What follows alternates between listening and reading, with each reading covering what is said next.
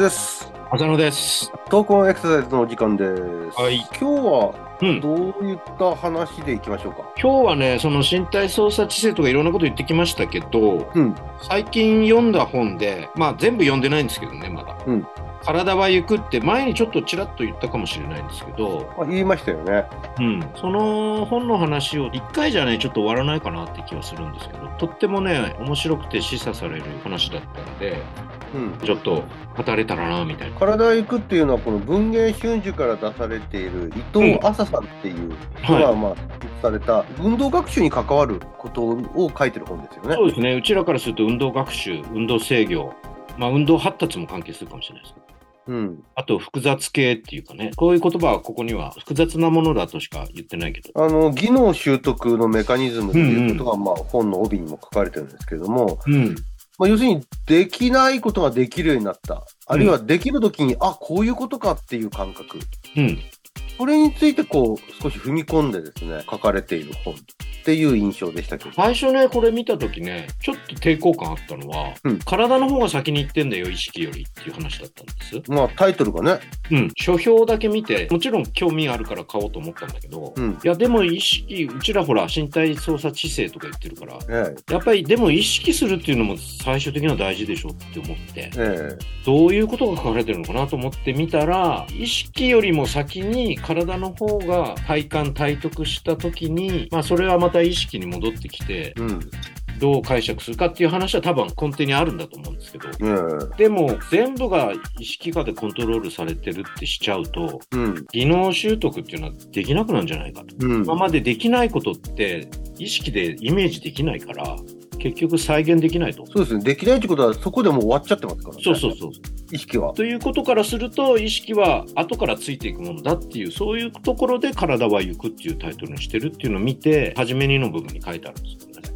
うんあ、なるほどなっていう納得したんですけどね。でもまあこのタイトルだけでちょっと見るとうん。意識の部分あるいはその脳の部分と体の部分は別々なのかなんていう印象も受けちゃうんですけど。ああ、そういう誤解するかもしれないよね。うん。でもこれはまあ結論的に言っちゃうとさ、体があっての脳だし、脳があっての体っていう、二つに分ける必要はね、体が先か脳が先かとかっていう話をしちゃうと、本質からずれちゃうのかなっていう気するんですけど。ああ、なるほど。うん確かにね、体も脳も区分けとしては分けてるけど、うん同じ体の人間の一つの中にありますからね。そうそう。だからきっと深読みすればね、この著者の方は、体っていう中に、その、それをコントロールする脳っていう話は当然分かった上っていうか、そこの話になっちゃうと今度脳科学の話でちょっと分かりづらくなっていくから、うん。もうちょっと、まあ、キャッチーって言ったら変だけども、我々が思う、いわゆる意識っていうよりは、体が先に体感していくっていうところを強調したかったのかな。で、まあ、本のね、内容はまあ今後も深読みしていくっていうか、あの紐解いていくつもりですけども、うん。大体はどういう感じのことが書かれてるんでしょうかね。技術を体得するにあたって、うん今のテクノロジーがどういう介入をしているのかみたいな話をしてるんですよね。ああ、うん体得するにあたってね。テクノロジーが介入するその前提に、体っていうのは我々が思っているより意識にがんじがらめにされてるわけじゃないよ。うん体の方がね。もうちょっと緩いもので、だからこそいろんな介入が可能性があるんだ。その一つに科学のテクノロジーっていうのは介入したときすごく面白いことが起きてるっていう、そういうことを紹介してるのかなと。なるほど。うん。これあの、冒頭の方のプロローグのところで見ていくと、バーチャルでこう、けん玉ができるようになる話が出てます、うんうんうん。ヘッドマウントディスプレイで少しゆっくりめにけん玉が動くんだよね。そう、あの、うまくできない人でもゆっくりだったらまあできるっていうのもあって、うんそのバーチャルの中だけでゆっくりと動かしていくっていうやつですよね。うんうん。で、それを5分間くらいやると、96%以上の人がけん玉習得できたっていう話なんだよね。簡単に言っちゃうと。それ、成功できれるように多分ゆっくりしてて、そのゆっくりとすることの成功体験が結局は普通にリアルでやってもできるようになるっていう話そうそう。そうそう。これ確かに面白いのは、実際にけん玉をやってうまくいかないときはずっと失敗をただ繰り返してるだけなんですよ。まあ、そういうふうに陥りがちなことあるよね。うん。失敗をただ何度も繰り返してるんで、失敗のイメージしかついていかないんですよ。オタクのあの、ボックスステップみたいなね。そう。できないことをただ再学習させられてってるという。うん。だったらできることをやらやらせてくれよと言いたくなっちゃうんですよね。うん。多分そのバーチャルで遅くしたけん玉をやらせるっていうのは、できるようにすることを繰り返しやらせてって、実際のリアルなスピードにも対応可能になるっていう、そういったことですよね。これはなかなか言語化するのは難しいけど、うまくけん玉ができた時の感覚っていうんですか、うん。っていうのが多分あって、我々でも失敗しながらも1回ぐらいうまくいく時あるじゃないですか。えだからそれをまた一生懸命再現しようとして、また失敗はするけど、だんだんとその失敗の率が減っていくみたいな体験っていうのはあると思うんですけど、それをうん。もうちょっと簡単にって言っちゃうと語弊あるのかもしれないけど、じゃあ成功体験自体を少しゆっくりめでもいいから、先に得得しておくと、実際にやった時にそれがもう身についてるみたいな。えうん。だから体は先に言言ってんだよみたいな、そういう言い方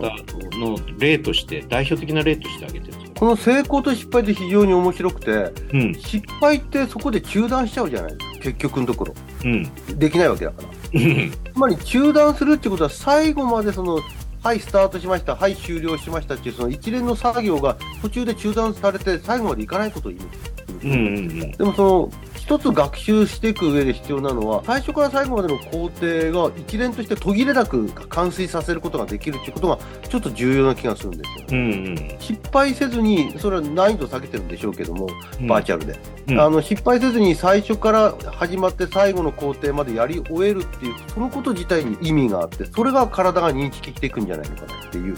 そういう印象を受けるんですよね。うん、ものを覚えるときって、昔で言うと、まあ今もそうなのかもしれないけど、一連の動作を区切ってこう、そうんそことこのフェーズをこう鍛えるところってあるじゃないですか。フェーズ化して、それを区切っていくってやつねで。も結局それは一連の動きじゃないんですよね。そうなんですよ。結局第1段階、第2段階、第3段階のそれぞれのフェーズをただやり終えてるだけで。そのストップモーションをただ写真で見てるだけで、じゃあその間の連動が実は大事なんだけど、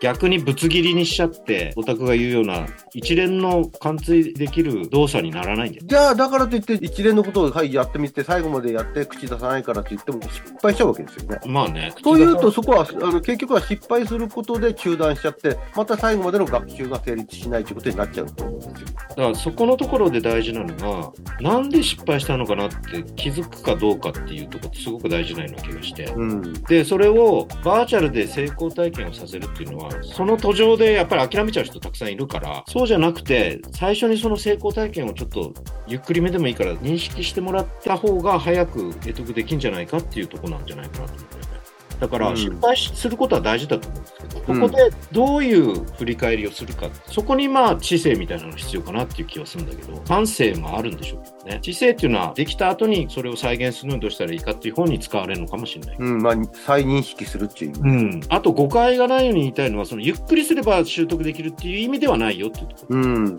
けん玉の場合はたまたまそういうふうにしたけどゆっくり立ち上がりましょうってできたらもうそれはすすごいことなんで そういうのをこう見せられて一緒に体験できるかっていうところで時間を少し長くしてっていうやり方を取ったんでしょうけどねうん。だから気づけるかどうかって分かれていくような気するんだけどね失敗もそうですね、気づける。うん結局、けん玉が普通にやって失敗するのは、あのけん玉の一連の動きに多分対応できてないんだと思う。うん速さに。うんだから結局、速さに対応できないから、速さを遅くして成功させると、一連の全体を完成させる動きっていうのはどういう感覚なのか、多分認識できると思うんですよ。うん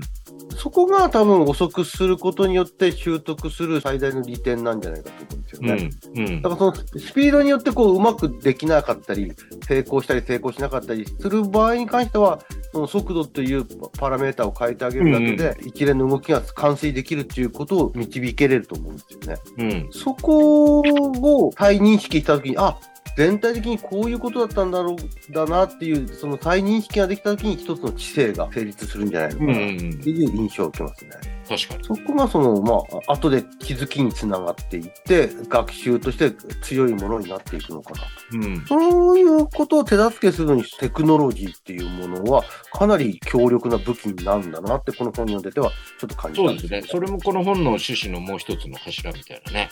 うん。だけど、うちらからすると、そのテクノロジーを常に有してるわけじゃないので、うん。現代のね、科学的な、工学的なテクノロジーをみんなが持ってるわけじゃないから、体が緩いから新しい体験でジャンプするって言ってるんですけど、未知なる領域へ。この未知なる領域へジャンプする元は何だっていうところはすごい大事な気がするんだよね。うん。さっき言った気づきでもあるんだけど、そのやってみようって思うか思わないかで全然違ってくるんで、そこのところもすごい実は興味のあるところです。ね。なるほどういうきっかけなのかなっていうのそこにその個別性みたいなのが出てくるんでしょう。ど。うん。で、それをテクノロジーでやるとすごく介入がしやすいっていう部分はあるんだなっていうのは、なんとなく全部は読み切ってないんだけど、感じ取れるとこかなって気がしますね。この体は行く、そういう学習していくっていうところを、うんちょっと今までの常識で考えてたのとはちょっと違うあ可能性がある。とその体は緩いってさっき浅野さん言ってましたけど、まあ、緩いってどういうことかって言えば、いろいろとこう、やりようがあって、パフォーマンスはこう、一つの方向に持っていけれるけど、そのうんやり口、取り口はいろいろとあって、体はその柔軟性というんですかね、その取り口がいろいろと持ってるっていう、そこがその体は行くの一つのテーマなんだろうなと思う。うん。だからちょっとこの本を通して、その学習、運特に運動学習っていうところを、いろいろとその体の動き方の取りようがあって、それをどういうふうに認識していくかっていう、その視点でちょっと今回シリーズ化して喋っていければいいなと思いますけど。そうですね。今回はその序章みたいな感じでね。えはい。じゃあ次回またその体は行くで、えーどう運動学習というものを捉えているのかっていうのを話していきたいなと思います。はい。よろしくお願いします。はい。